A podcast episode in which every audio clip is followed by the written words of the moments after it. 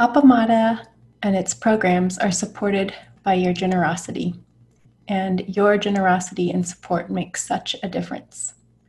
You can find a link for contributions on the website at appamada.org. Thank you.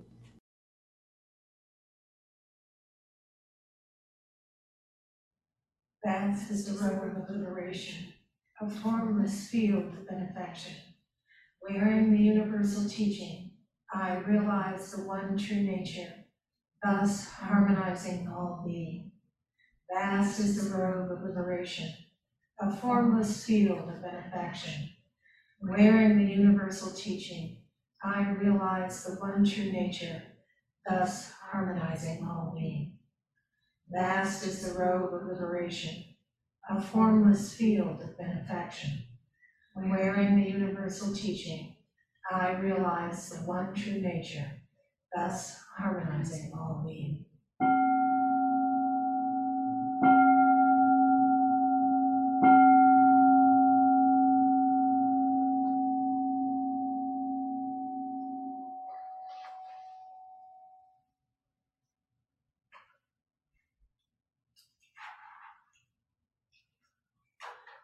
prepare for talk.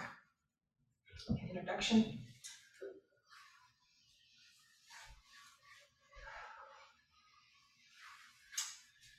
So, good evening, everyone.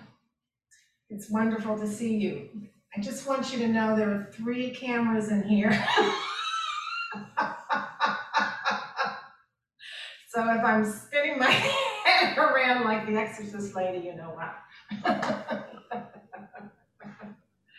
Okay, so. Uh, to start, I wanted to say that, um, I have uh, sent out a packet of, um, handouts online. So if anybody did not or cannot download those, if there's any issue with that, um, please let me know for the folks here. Um, I'm, I'll make copies at home if need be and bring them, just let me know, uh, as soon as you can. And, um, for those folks online, uh, if you're not coming in, or even if you are coming in, if you need copies, let me know, case you can't get a hold of them. Okay? Um, so I'd like to start with a few, uh, comments. And the first one is welcome to the June, uh, two thousand and one One Day Sit Plus. Um, so I just have uh, these suggestions to, to um, bring your wholehearted self to, to this occasion. And um, so you can get the most benefit out of it. Um, some people may be coming and going, because it's not, some people may not be coming this evening, but they'll come tomorrow, they just come part of tomorrow. So despite that, I'd like to try to keep the container as best we can. So, um, the way to do that is just follow the schedule as best we can and, um, and that means limited conversations like usual, uh, just when we're having actual activities and the Dharma talks. So maybe we can kind of hold it together. Um, so that would make for a little bit better container. Um, so follow the schedule unless directed otherwise, and no doubt I'll be changing the schedule because I always do. so I'll let you know if that has, has to happen for some reason. Um, be on time for stuff like always. Um, so that means five minutes before. Uh, be in your seat or before the computer. And bathroom breaks, breaks as always, we suggest that you take them um, either during the breaks or lunch and um, during Kinhin and then tea tomorrow. For tonight, for this weekend, the topic uh, that I have chosen is how do we apply our spiritual practice to um, to bear or to contend with the dire condition of our planet. So um, I'm warning, uh, warning that the first few minutes of this talk are, are about the bad news, but then we go on to the good news afterwards. So, um, so uh, we're all aware of this, that the earth, excuse me, the earth, the earth is in terrible distress. And it's crying out, and we know this because of the earthquakes, the floods, the droughts, the rising ocean temperatures, the hurricanes, tsunamis, the rapid uh, extinction of species. And these are all signs of the Earth's imbalance. And we're aware that they are indications of a tipping point, you know, a tipping point where there's irreversible change and unforeseeable consequences. And so these signs are actually what Thich Nhat Hanh calls the bells of mindfulness. Because they're reminding us, as always, to wake up, pay attention, and listen. So the background, a little bit of background about this, why I chose this topic. I, um, when I was out in California a couple of weeks ago, I happened to uh, find a book in a bookstore there, and it's called uh, Spiritual Ecology, The Cry of the Earth. And in this particular book, it's is an anthology of essays by by many people, by 21 people, and um, these people are range from Buddhists, a few Buddhist teachers. Um, there are uh, the Pope Francis is included. He's got a talk in there. Um, Richard Rohr is in there. Um, the uh, indigenous voices have several indigenous leaders or elders, uh, shamans, and different guides of all sorts. So there's there's quite a number of different kinds of things that are being said in this book. But um, by and large, what it's talking about is the subject matter is the situation of our earth is dire, and it's time to start applying spiritual practice to respond to it. And the reason why this is the case is what we mean by spiritual spiritual practice. We're talking about, of course, the spirit, but we're talking about how to have a relationship with the earth. That's a big thing, and a, a positive relationship, one where we can say, we want to heal the earth. It's no longer just a situation of simply throwing technology at it. It's about individuals, large groups of people, coming to realize that the natural world, that our earth, is something that we can extend ourselves instead of being a, a separate self, like we always talk about, that we extend ourselves and include the earth in in our sense of, being part of ourselves and we're we're part of the earth and the earth is part of us. So with that change the relationship our relationship to the earth changes. Just makes sense? It just goes with that. So that's what all of these people are are suggesting in the different ways. They have a little bit different framework but it's basically basically that so some folks say that our planet is a living being. We've heard that in the Gaia talks. Oops. In the Gaia talks that uh, that's the whole sense of the earth is that it's living being. Or in other people's minds, it's a spiritual entity. In others, it's a gift from God. But basically, the way that we deal with it doesn't differ despite these different categorizations of it. So for all these writers, the earth is perceived as a part of us, as I said, and it needs to be valued and protected rather than a separate object from us to be exploited and destroyed. So emergent question then is how do we create or recreate a spiritual relationship with the earth. So that's what we'll be looking at more specifically tomorrow. But tonight, I want to um, discuss a little bit of, of what some of these people say. I'm not going to go in great depth, but just I think it's so interesting that they overlap despite the spiritual backgrounds of them. So, this is a short synopsis of them. So, Pope Francis, who'd have thought? Um, in 2015, he um, released a document, an encyclical title entitled On Care for Our Common Home. And in this piece, the Pope called for the world to see that, quote, the unprecedented destruction of ecosystems that we are imposing on the earth is rooted in spiritual and moral questions, and therefore requires a spiritual and moral response. Go, Pope Francis. So he indicated that the well being of the earth is not separate from the well-being of souls. Of course, they're talking about souls, that's not really a concept that we use, but he's talking about the same thing. It's about opening to. Um, he also said that rather than the earth being a problem, this issue being a problem, the earth is a problem to be solved, the world is a joyful mystery to be contemplated with gladness and praise. Lovely.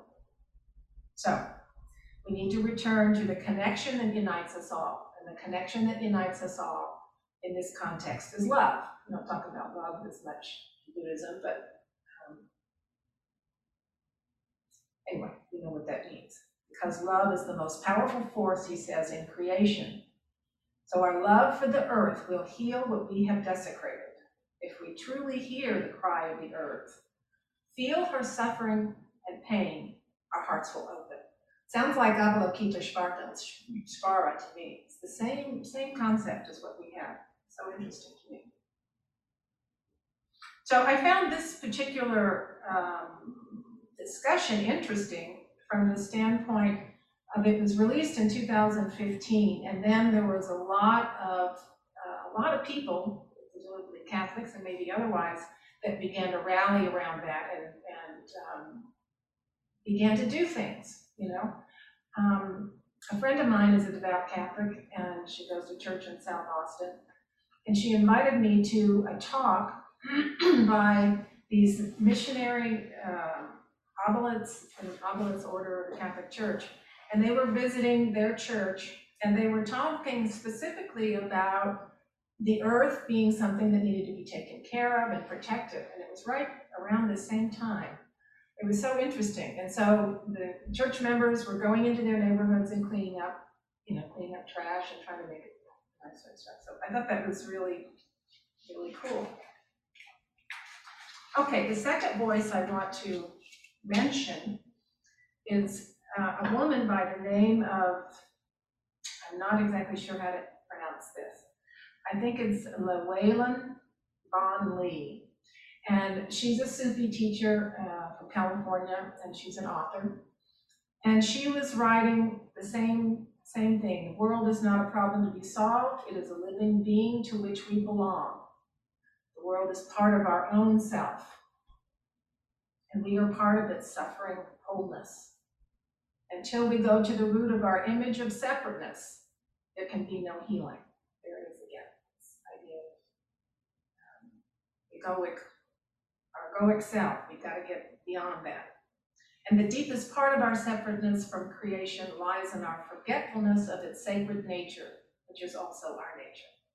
So here we're seeing the sacred coming in of the earth.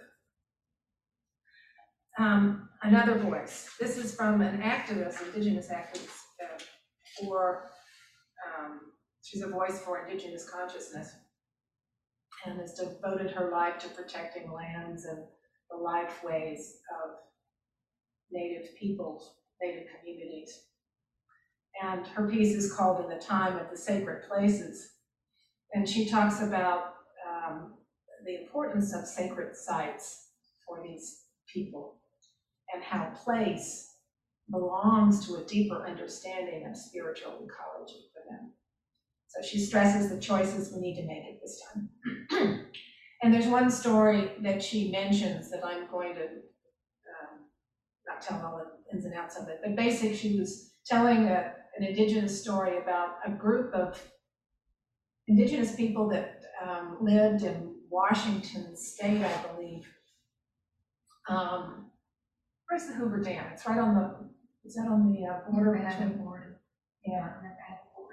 Okay, maybe that wasn't it, but anyway, um, it was on one of the rivers that they lived, and they had salmon that lived in the rivers, and so they were called the salmon people, and they were, their charge was to, and the salmons are sacred creatures that they, um, took care of. They, their, their role is, was to take care of the salmon, the salmon fed them, so it was a a symbiotic relationship.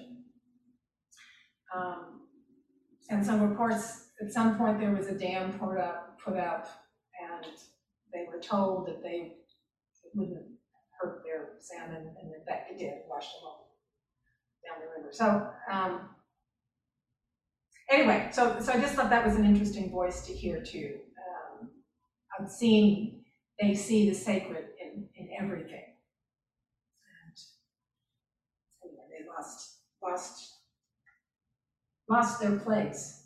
Um, There was a group of them that moved to Australia when they were gonna um, restart there with their salmon, protecting salmon there, so it wasn't the end of their story, but they were, uh, anyway, they lost their, their place for quite some time. The last voice I want to mention, you all I'm sure are familiar with, is Joanna Macy, the system thinker and um, Buddhist. And of course, she discusses how the notion of self, and I'm gonna quote this because the way she speaks is, it's uh, Joanna Macy. Um, the metaphoric construct of identity and agency on which we construct our strategies for survival, instincts of self-preservation, and needs for self-approval and boundaries of our self-interest, that's a lot of words. Um, so basically, the self concept of self is being replaced now, this is the good news, is being replaced now by the ecological self, meaning that is, we're extending the sense of self to other beings and the life of the planet. So that's the good news. We know that there's a lot of positive stuff going on. She calls this the greening of the self. And she was giving some examples of that. Um, you know, back when, this is, this source is a little bit outdated, I think it was written originally in two thousand thirteen, and then, um, it's had two other editions since then. But anyway, she was talking about tree huggers, how tree huggers are, you know, the people who were out in California, for example, that were sitting in redwood trees and really to the peril of their own lives, um, they were trying to knock, knock down the redwood trees, redwood forests in California. So uh, so these people had extended their sense of self to include these redwoods. That was a part of them. They felt like, or they were, we were going to protect them. And also people like the Green Greenpeace volunteers who were also putting their life at stake in all over the world in the ocean, protecting uh, whales and all sorts of creatures that were getting caught in nets. They involved in a lot of things. Anyway, so um, and the interesting thing about this, when I talk about the extension of self, of seeing other or seeing creatures as not as other, but as a part of oneself, it causes us, motivates us to action. We want to protect because we love this thing. so, and you start to say enough. So, um, anyway, uh, Joanna Macy, also talks about the changes in science that have helped this idea of self-perception um, being changed, being broadened.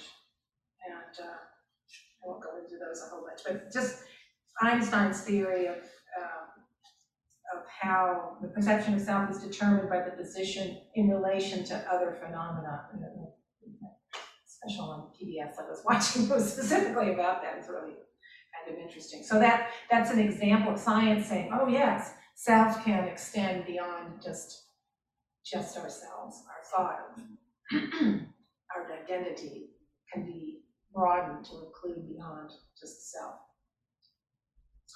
Um, there's another uh, quote here about the Buddha that um, Joanna Macy makes. Um, that's in, uh, it agrees with another scientific um, um, breakthrough, I suppose. In the system science, um, for example, Joanna Macy's writings and other people, they challenge this old assumption about a separate continuous self by showing that there is no logical or scientific basis for constructing one part of the experienced world as me and the rest as other. So, and then she says, what the Buddha woke up to under the Buddha Bodhi tree was co- codependent arising of all phenomena in which you cannot isolate a separate continuous self. Because in that, you've been listening to Peg for the last several weeks, or have you read that previously? That's what that's all about. There's so many causes causing something, you can't pinpoint one person or one thing. It's un- unidentifiable itself. So,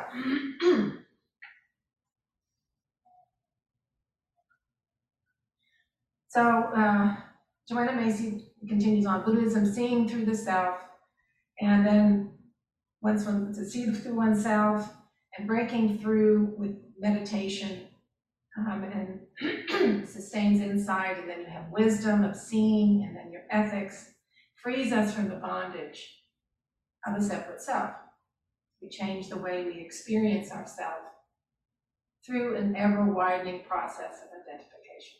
It's the same thing I would say. So the process of self-realization is a progression where the self to be realized extends further and further beyond the separate ego and includes more and more of the phenomenal world.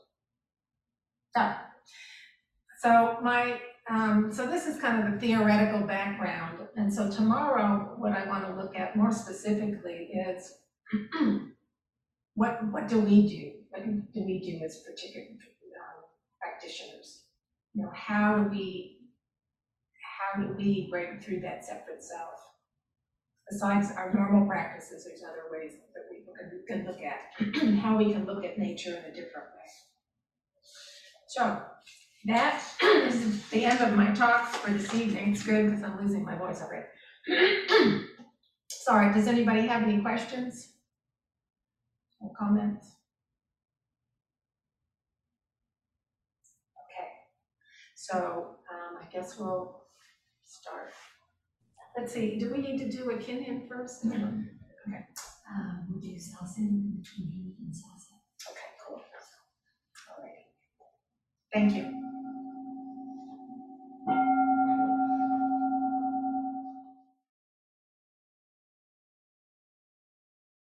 Bodhisattva way, and you guys can join me. When I, a student of the way, look at the real form of the universe, is the never failing manifestation of the mysterious truth of the awakened life. In any event, in any moment, and in any place, none can be other than the marvelous revelation of its glorious light.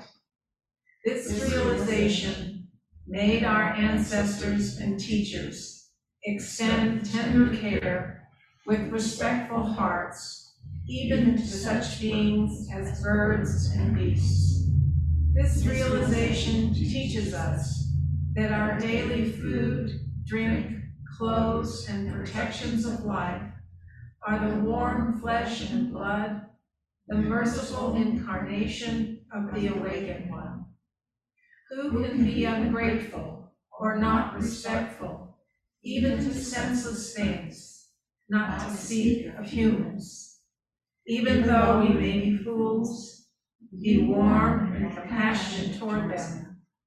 If by any chance they should turn against us, become sworn enemies and persecute us, we should sincerely bow down with humble language in the reverent understanding that they are the merciful messengers of the awakened one, who use devices to emancipate us from blind tendencies produced and accumulated upon ourselves by our own egoistic delusion and attachment through the countless cycles of space and time.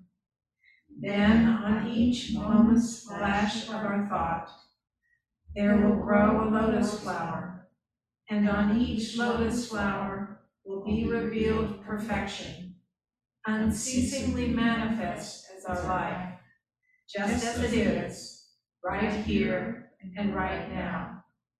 May we extend this mind to all beings, so that we and the world together may attain maturity in the wisdom of the awakened life.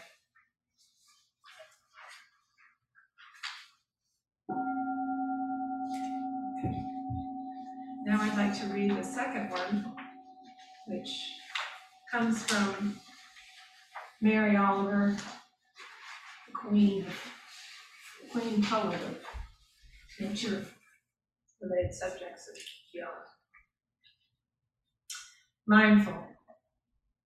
Every day I see or hear something that more or less kills me with delight that leaves me like a needle in the haystack of light, of light. It is what I was born for, to look, to listen, to lose myself inside this soft world, to instruct myself over and over in joy and acclamation. Nor am I talking about the exceptional, the fearful, the dreadful, the very extravagant, but of the ordinary, the calm, the common, the very drab, the daily presentations, the daily presentations. Oh, good scholar, I say to myself, how can you help but grow wise with such teachings as these? The intrimmable light of the world, the ocean's shine, the prayers that are made out of grass.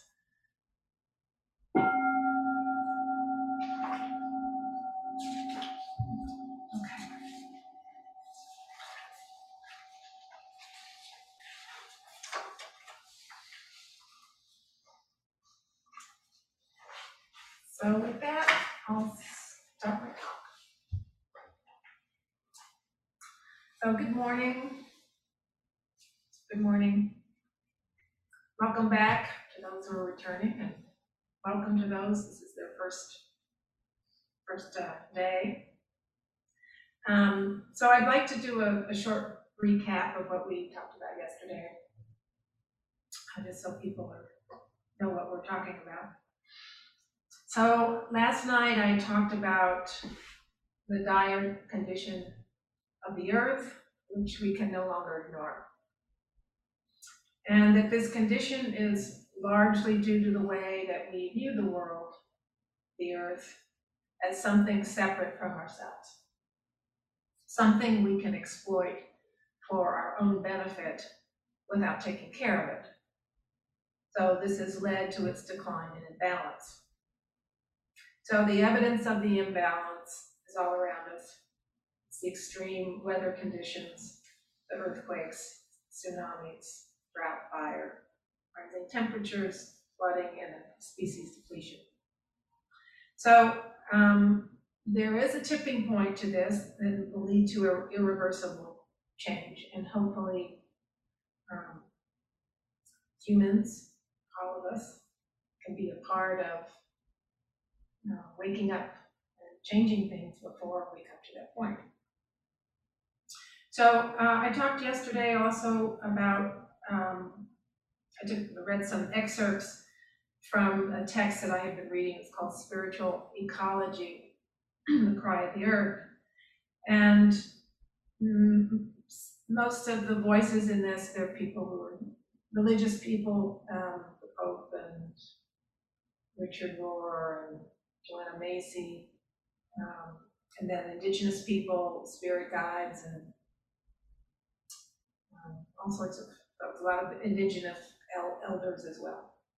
So, and all the authors in this book, in one way or another, call for a healing of the planet. And um, the way that they recommend that we do that is through spiritual means. So it starts with seeing the natural world through the eyes of love and care as an extension of themselves, rather than seeing it as other or out there someplace. So if we make that change, it will enable us to create or recreate a spiritual relationship with the earth that in turn can motivate us into action. And perhaps ultimately bring the earth back into a healthy balance. So the question is, how do we do this, particularly uh, in terms of as Buddhist practitioners? How do we bring our, our practice to bear? How does the natural world become sacred to us? Is it already? So, um, we do it pretty much the same way we do our practice period, right? Through meditation. So through meditation, we develop a sense of the sacred. So in coming here, this place, what's special about this place really? The house in East Austin. But through our coming here, meeting here, through our meditation, through our practice, this has become a sacred space to us, right? And so and our practice is also how do we extend this care, this appamada, if you will, energetic care, mindful energetic care, and love further out, besides just right here in our own little, own little world, and then, you know, how do we bring it to ultimately to the earth? Everything in it. So we start here and, and cultivate this reverence for the Zendo and then for the objects that we have that we create meaning. And it's the same thing with the world. We stretch ourselves in the same way there. So we also practice here to loosen our grip on our habitual ways of looking at things and thinking about things through practice. And we strive to carry that out into the world in our relationship with ourselves and with others. Again, the next step the world. So we um, we do it by connecting with the natural world. Right connect with it, and we connect through it to it through the through embodiment, through um, our senses. And so we start paying attention when we're in the natural world. Let's go outside and start paying attention and becoming curious and try to stay open to new possibilities. It's the same practice, right? So we go out and we just look, we just stop and look. What is there before us? You know, there's a, this great world. And we can focus on a particular thing, like a tree or a flower or the sky. The sky is really complex. But you know, there's all these things that we can look at and just take a moment and, and, and really study and become curious and, and why is it doing the thing it's doing? And look at all the colors. Wow, this is really incredible. And this is completely different than the way it was yesterday. So you can go just think about it. And as we do this, we become present in our bodies, right? So the discursive mind kind of takes a break, which is always good for us leaves our preoccupations behind. And we discover many times this, this wonder, you know, wow, all this stuff is going on out here, and it's, everything is interacting with each other. Um, this is the stuff I love. I don't know if you can tell, but I do it, and then I spend a lot of time as much as I can. So, um, and as we do this, as we practice this, we change our relationship to the world. And we have, we can have, it's a new way of being with it. And then, and then thus we've begun the process of healing. It's, it's really simple. It starts there, just in our paying attention. Anytime you pay attention to any thing or person or you know, objects that are living, um, you've already changed the relationship just by looking at it, spending some time going, huh? You know, that's the start. So we go outside, and we're gonna do this in a little bit, but, um, and just walk around a little bit and just see what catches our eye. Inevitably, something will stand out and say, look at me. They're talking to us all the time. And so we're, we're checking in with our environment, we find this thing, it's, looks interesting. So, so, so we look at it, or it may be a sound, you know, it may be something, something's going on there, something in the grass, I hear it. And so then, then you apply your sight, you know, you don't have to start with vision, but we often do. We're more, more visual.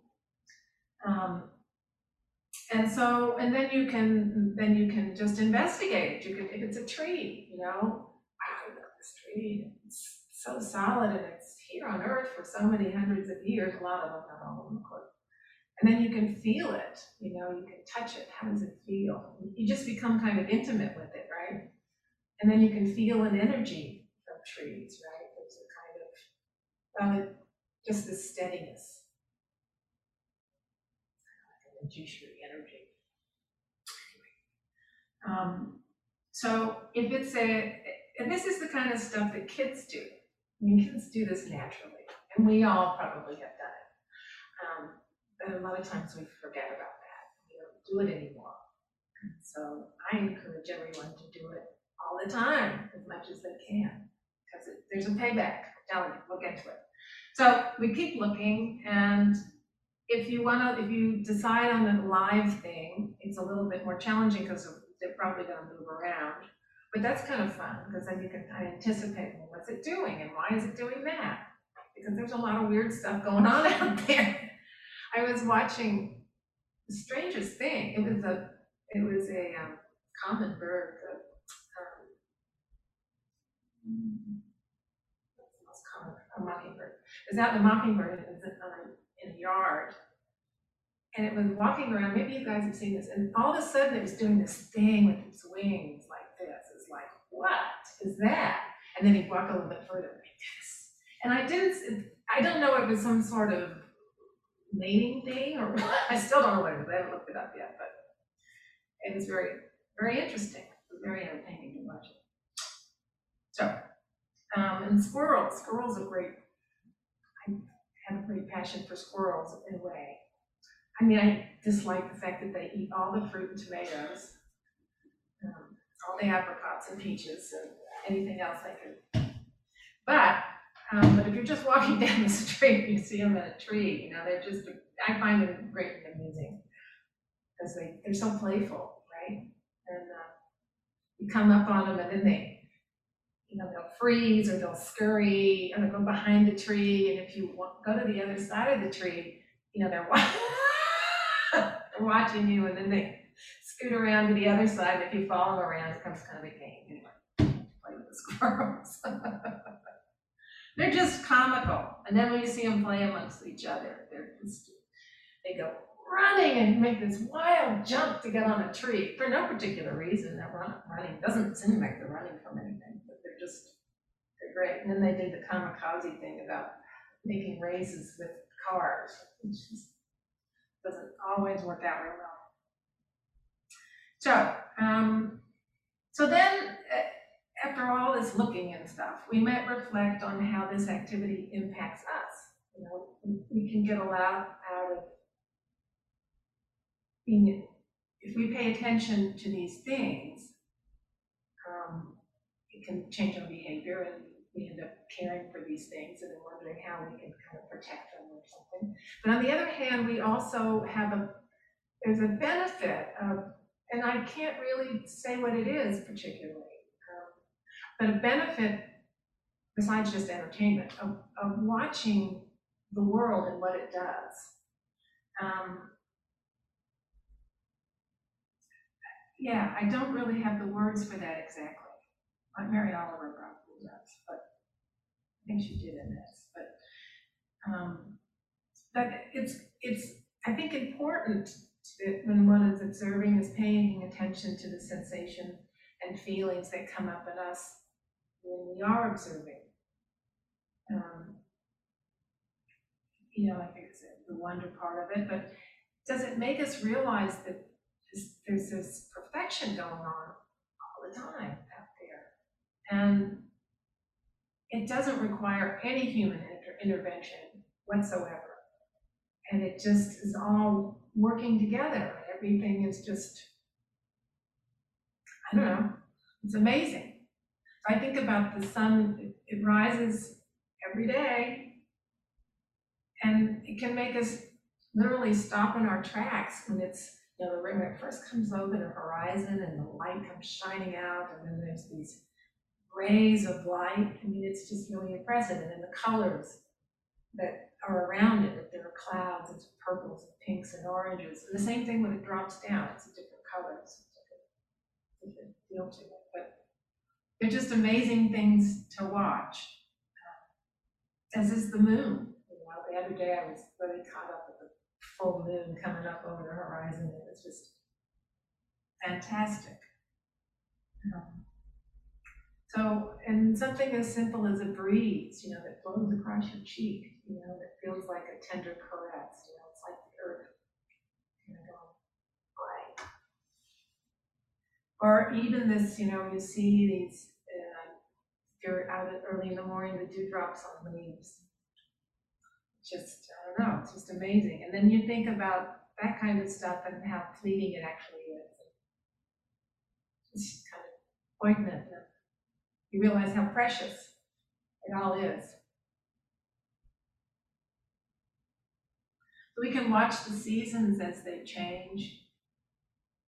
And specifically, um, coming into winter or coming into summer, either, either direction, it's usually spring and fall, but um, the incredible impact, so we have this major season, and all of a sudden, there's a, there's a button push somewhere, and all the animals and, and all the plants are, you know, make this monumentous change, you know, I, I think in terms of, uh, if you've ever witnessed a migration of the birds, it's the most incredible thing to see, because in, um, usually late March, April, the birds come, and they're coming from, you know, South America, Central America, Mexico, and they've flown across the whole Gulf.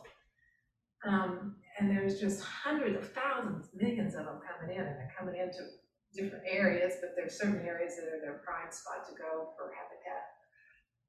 And it's astonishing, you know, you think there's one little switch of the globe that has just moved to the right position, and this, it triggers all this happening. It's just mind-boggling. And then, of course, the other direction. Then you think of the hummingbirds, those tiny little birds, and they make the same trip. It's a long trip. They eat like crazy for weeks and weeks to build up enough body weight to to make it there. And the same thing on the way back. And then you got the mun- butterflies same trip down to Mexico. Oh my God. I don't know. It just, it just blows me away. So, anything, well, so many things to look at, and so many things to be astonished by.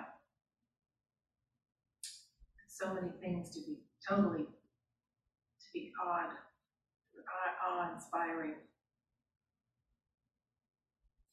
So, so many things that bring, again, this wonder, sense of wonder, of what all is going on out there. So, I was, uh, have to talk about Rachel Carl Carson and this book. Best book ever, if you're interested in wonder. This lady was um, writing in the nineteen fifties. I think she died in the late fifties. Um, and she was a scientist, I can't remember all the details of her life, but she was basically a scientist, and she was very interested in nature and wonder that she was also doing research on pesticides, and she learned, um, the over, about the overuse, it became very clear, um, how pesticides were so overused in the United States, I mean, for everything was filling our houses full of chemicals to kill off bugs. And, you know, there were chemicals in everything, and so she ended up writing this book, um, uh, letting the world know exactly what was going on, and it had a major impact on, on what chemicals are allowed in the house and what aren't, so she's an incredible lady.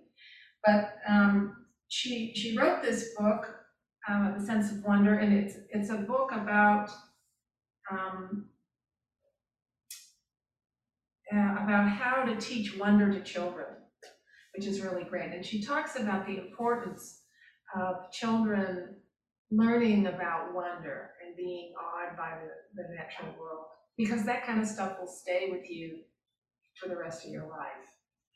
And it has the impact of, besides all the beauty of it, um, you never, you always have a way to be, you have a certain contentment or a way to, no matter what's going on in your life, no matter what your vexations are, you have something to always appreciate.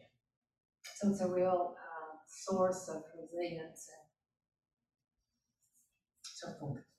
So, um, let's see. Well, I want to talk to you about something she did. So, like I say, this lady is really big into nature, and so she took her grandson as an infant. And there, she had a um, cabin up in Maine, on the coast of Maine.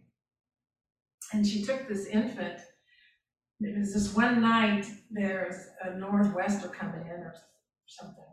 Anyway, a huge storm coming off, off the water. And it was thunder and the, the ocean was all roiled up and she took the child out and was holding him and, and talking to him, saying, you know, holding him right there, right, saying, listen, listen to the earth, it's, listen to the sea, it's talking to us, it's very excited. And, you know, she made it like this wonderful thing, not something to be frightened of. So that's where she started with this kid, and then from then on, she was taking him out in the summers and taking care of him, and she would walk with him. And and cultivate his interest, let him, without just telling him what everything was, she'd bring him along and let him ask the questions, and then she would say, oh, that. So it was just, just wonderful, and what a, what a wonderful thing to instill in children, and going early. So, anyway, enough Rachel Carson, I guess. But that's a great book, and for you with children, check it out. Um, so, she uh, actually published uh, an article, an essay in 1956 in the Women's Home Companion under the title Help Your Children to Wonder. And um, so she reminds us that the child, that children are intuitively um, apprehend the truth that most adults have forgotten that we all are part of the natural world. So anyway, she encourages the adult to, to, to show the emotion, emotional aspect of, of seeing stuff and caring about the earth.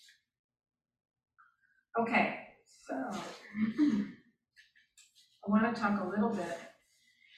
I'd like to have um, you all get to talk about some of your experiences. Um, I guess we'll do that later on, let's do some writing and, and hear about some of your experiences with this stuff. Um, and I'll have a question about that. But I'll just tell you how I got, I got, um, had this love of nature was created in me. I was very fortunate to uh, up in a very small town in uh, Massachusetts, hours west, I guess, of, of Boston. And um, we lived on this, this um, street that was a cul-de-sac, and there was a hill, and so there was a creek, or they would never call it a creek, it's a Texas thing. They call it a brook. Anyway, there's a brook that meandered through the, the bottom of this, the the far side of the street, the people that lived on the end, right behind their house. And so there was a, a, a swamp at one end, which was so cool because up would come irises, wild irises in the spring. Um, and then in the winter, we would ice skate there, and, you know, it freeze over we would ice skate. And then, um, the brook went under a bridge and we went down to play, and there was a pond that actually belonged to a particular family, but my brothers, I had four older brothers who were always down at the pond doing their deviltry, catching snakes and frogs and so forth. So, so it was a delight. I had one particular brother, I have one particular brother that is was fascinated with nature and always has been, and um, he occasionally would let me follow him. And we'd be walking in, in the woods and he'd say, you know, I would be, I'm sure, rattling on about something, and he'd say, shh, listen. And, you know, there'd be something moving around, he'd say. You know, so he got me doing that, I still do that to this day, shh, listen. So he's the one that got me really started with that. And um, so to this day, uh, as I say, nature is of interest to me and the experiences in the natural world are are important. It's how I've developed a love for for nature and has motivated me to some minor action, such as it is. Um, so here in Austin, many years down after that, growing up in that street, um,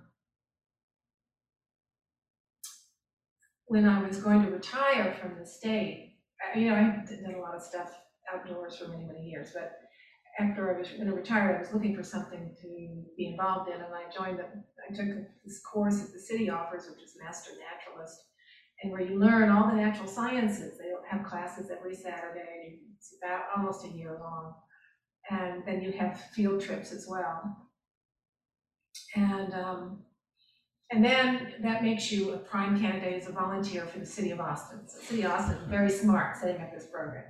But anyway, it's all, it's all free, but you've got to do so many hours per year. But, so my way of looking at it was, is that I was getting very upset about, um, losing all the green space in Austin. Now, Austin has a lot of parkland. But still, it seems like on every street corner, and it's getting worse, that there are more and more houses and apartment complexes, which we need housing, but um, I hate seeing the loss of habitat for other creatures. So anyway, with Master Naturalist, I could, I could volunteer for preserves and actually feel like I was doing something to, to impact um, this place, Austin, better in some ways. And then um, Stephanie will remember this, we did a litter, remember the litter walk we did for the, the group that was walking with Peg? We did a litter cleanup all along the route, and so I took that home and did that in my neighborhood, and then I became the crazy lady who put a trash can, a spare trash can out the bottom of our street where everybody was chunking stuff, it's just hacking me off. I put a trash can out there, wrote a little note on there, you know, use this, it's not official, but stuff your stuff in there. So, um, so that's what happens, you know, you, you start, you know, your love for, for nature starts to say, okay, I wanna protect, protect things, and so you start doing stuff within your sphere of influence, you know, so much of this stuff about global warming seems so big, and you just wanna pull the covers over your head, but there's so much that we can do um, on a limited basis in our own sphere of influence, so it's important to keep that in mind and not get overwhelmed. So, so it is easy to develop a sense of the sense of the natural world being sacred and converting that into action. It's just a matter of paying attention and looking for opportunities. So now it seems like what I've been doing, it's, I've fallen into doing these little reflections and talking about the stuff I see.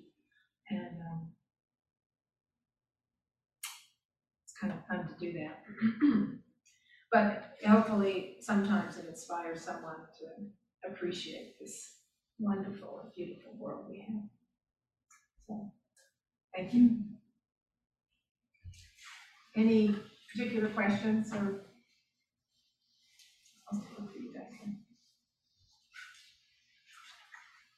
Okay, I was just gonna comment, I appreciate the, uh, um, teaching of wonder and watching little kids engage in the world. So we live on a, a couple of acres. And having a toddler wander around, uh, nature on a couple of acres is a, a- is a good reminder to be awestruck by the ordinary. yeah, they're great teachers. Oh my goodness. Yeah. An exacting one, but a good one. Indeed. Yeah, and I think that a good practice with my grandchildren, and really Buddhism kind of brought me to this, is to do what Rachel Carson does, basically not tell them what they're seeing, but point to the experience of what they're seeing. Yeah. And doing, because, you know, that's what babies do, but as soon as we start bringing in language, sometimes um, there's a little bit of a distance then from That's right. what it is you're seeing and doing. So I try to do it with my grandchildren. I wasn't present enough to do it with my kids, but I'm, I'm all about, oh, or, Yeah. you know. Yeah, exactly. Let them experience it and then they make some, ask other questions. It's a good reminder for me too. Yeah, absolutely. Absolutely. Yeah. Okay, so, um, no questions from the, from the other side of the computer? Okay, so now, what I'd like to do, I have in the, the packet of yours, an exercise that we're gonna do, and I'll go over what we're, what's, what's entailed.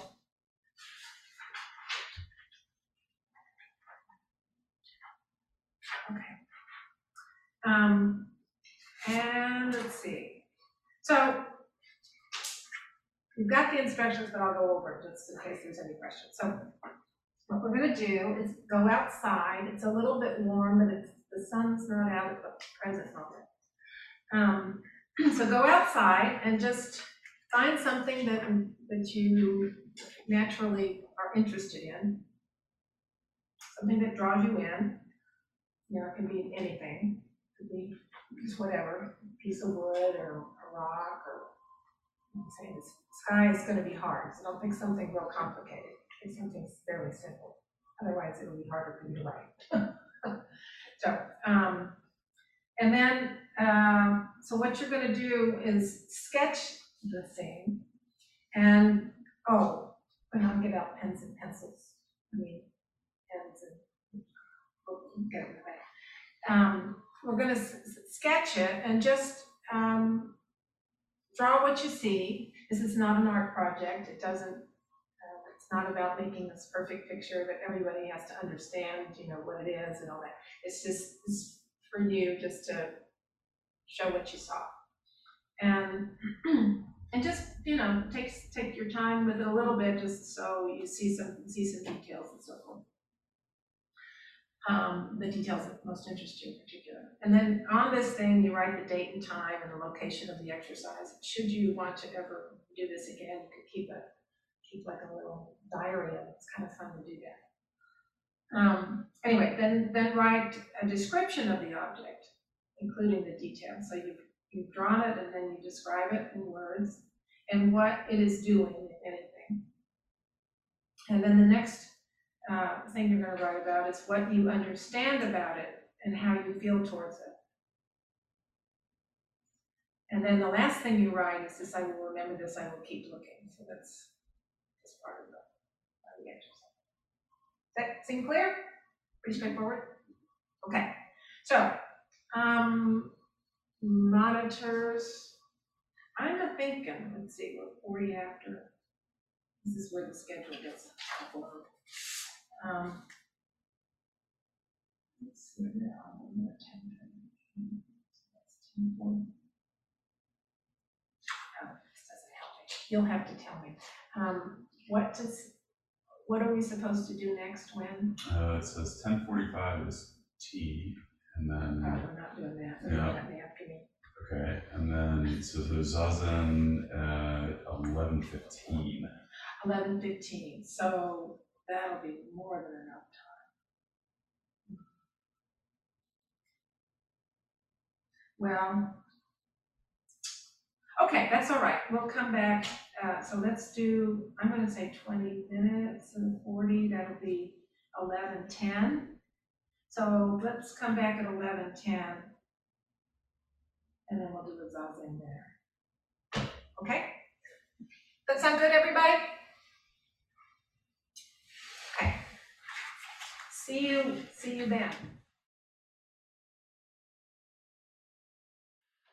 Okay, we're back. So, um, so how was that for, for folks? Lovely. Lovely? Yeah. Um, I was just um, really surprised at how much I kept seeing after I thought I had seen it, as long as I kept engaging with it. Yeah. Instead of, you know, creating a snapshot and then thinking that I knew what I saw. Uh-huh. It was interesting. Great, that's Yeah. nice, that's really nice. Do you have any, It was, uh, it was writing about it, but it was interesting. I just started to, um, responding to what I understand about this? I had some uh, ideas that weren't readily apparent, they just sort of spilled out. And I don't think if I had spent, if I had not spent the time in that proximity and drawing and sort of sitting with it, I don't think those understandings would have spilled out. nice, I'm glad to hear that. So how about you guys, the voices from over, oops, from over there? Keep on wanting to look at the big screen. Um, yeah, so what was your experience? Anybody there?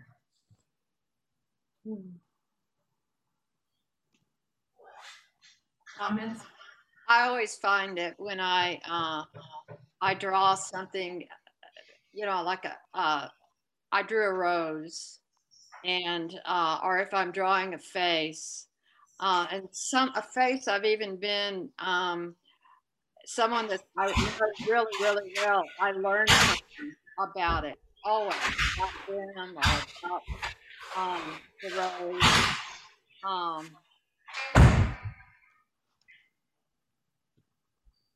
and um, uh, you know, I I also am free to notice my thoughts a little bit more. Uh, the rose had aphids, and so I took care of the rose while I was out there. There you go. um, you know, and and my dogs were out there, and my dogs were barking, and there was noise in the neighborhood, you know, and it it's so it it um it it puts me in a different space, and and yet I'm I'm also um I think probably more present to uh, the distractions as well. Um, you know, I'm because I'm, I'm right there. Um, and I always find this a lovely exercise. It always puts me in a different space when I do something like this. So I appreciated it. Thank you. Yeah, thank you, Sarah. Anybody else? Yeah, I loved the. I, I was drawing a leaf, and and it, it was kind of what a begonia leaf. You know, they're really sort of big and the really huge leaves, and um, just noticing all the different kind of curves and crevices, and and just like they they they don't just go up. The the stems just just doesn't go up sideways. They kind of all convolute and go around, and and then I noticed that oh, and then my eye got to my fuchsias the little bits that, that dangle off. And it was like, and I, and I noticed I was seeing people in them, you know, like they, they've got like little wings that come out, little arms, and a little. I, I mean, I'm a bit. My drawing's terrible, but the only way to sort of show you is kind of like how it kind of.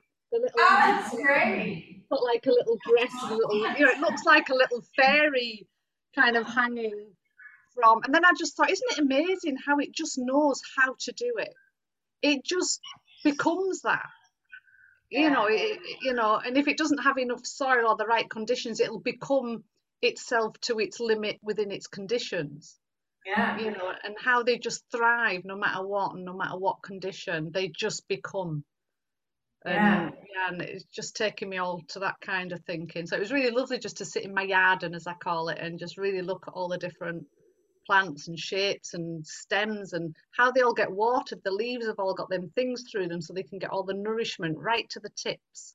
It's Yeah. really thought through, and yet it isn't. Yeah. so highly engineered. You know? I just think about all the thinking we go through for ourselves, you know, and they, these just get on with it, you know, they just have it sorted. Yeah, and with the dirt. Thank you. Yeah, thank you so much, Mary. Um, for me, I'm. I, I sat outside and I got distracted by the breeze. Um, I- I'm as much as I love nature, and I do, um, I really love the wind, especially when it is, well, all different kinds. But I, I'm very aware of the way it blows through the trees and makes the trees dance back and forth and back and forth.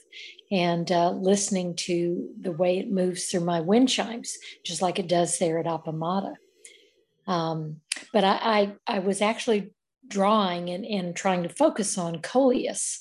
I have several pots of coleus different kinds of coleus in my yard and i love them um, because they're so colorful that lime green just with almost a red just amazes me um, how beautiful it is all through the summer, even when it gets really hot. They just add so much color and vibrancy to my life. And uh, for me, that's kind of what nature does as a whole. Mhm. Yeah. Yeah, yeah, yeah, thank you very much. What were you gonna sound, say? Well, I as I was listening to, to Maria, I have almost personified my, this tree. And I don't know if that's a compliment to the tree or, or an insult. But uh, those of you who have been here at, at Appamada in Austin know the tree I'm talking about. It's stunning. It is, it takes my breath away.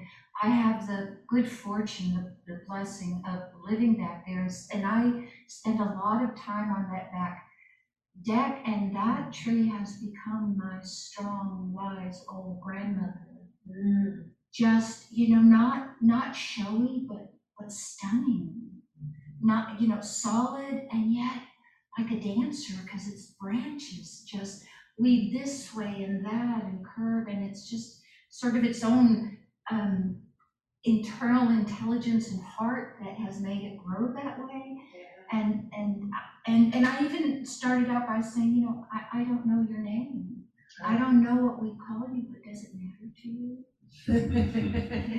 Yeah, Yeah. beautiful, that's nice. I think there's a, three of us anyway that we're looking at the tree, right? No. I, I think I was, um, drawing Nelda's tree. Our It's, tree, it, life's it, it, what I was struck by at the very end, that it was just as much air, earth, sun, color, sound, all of this thing that we call tree, you know, but it was everything, everything in this. And Yeah.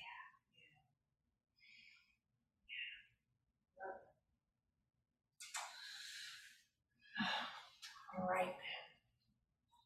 Well,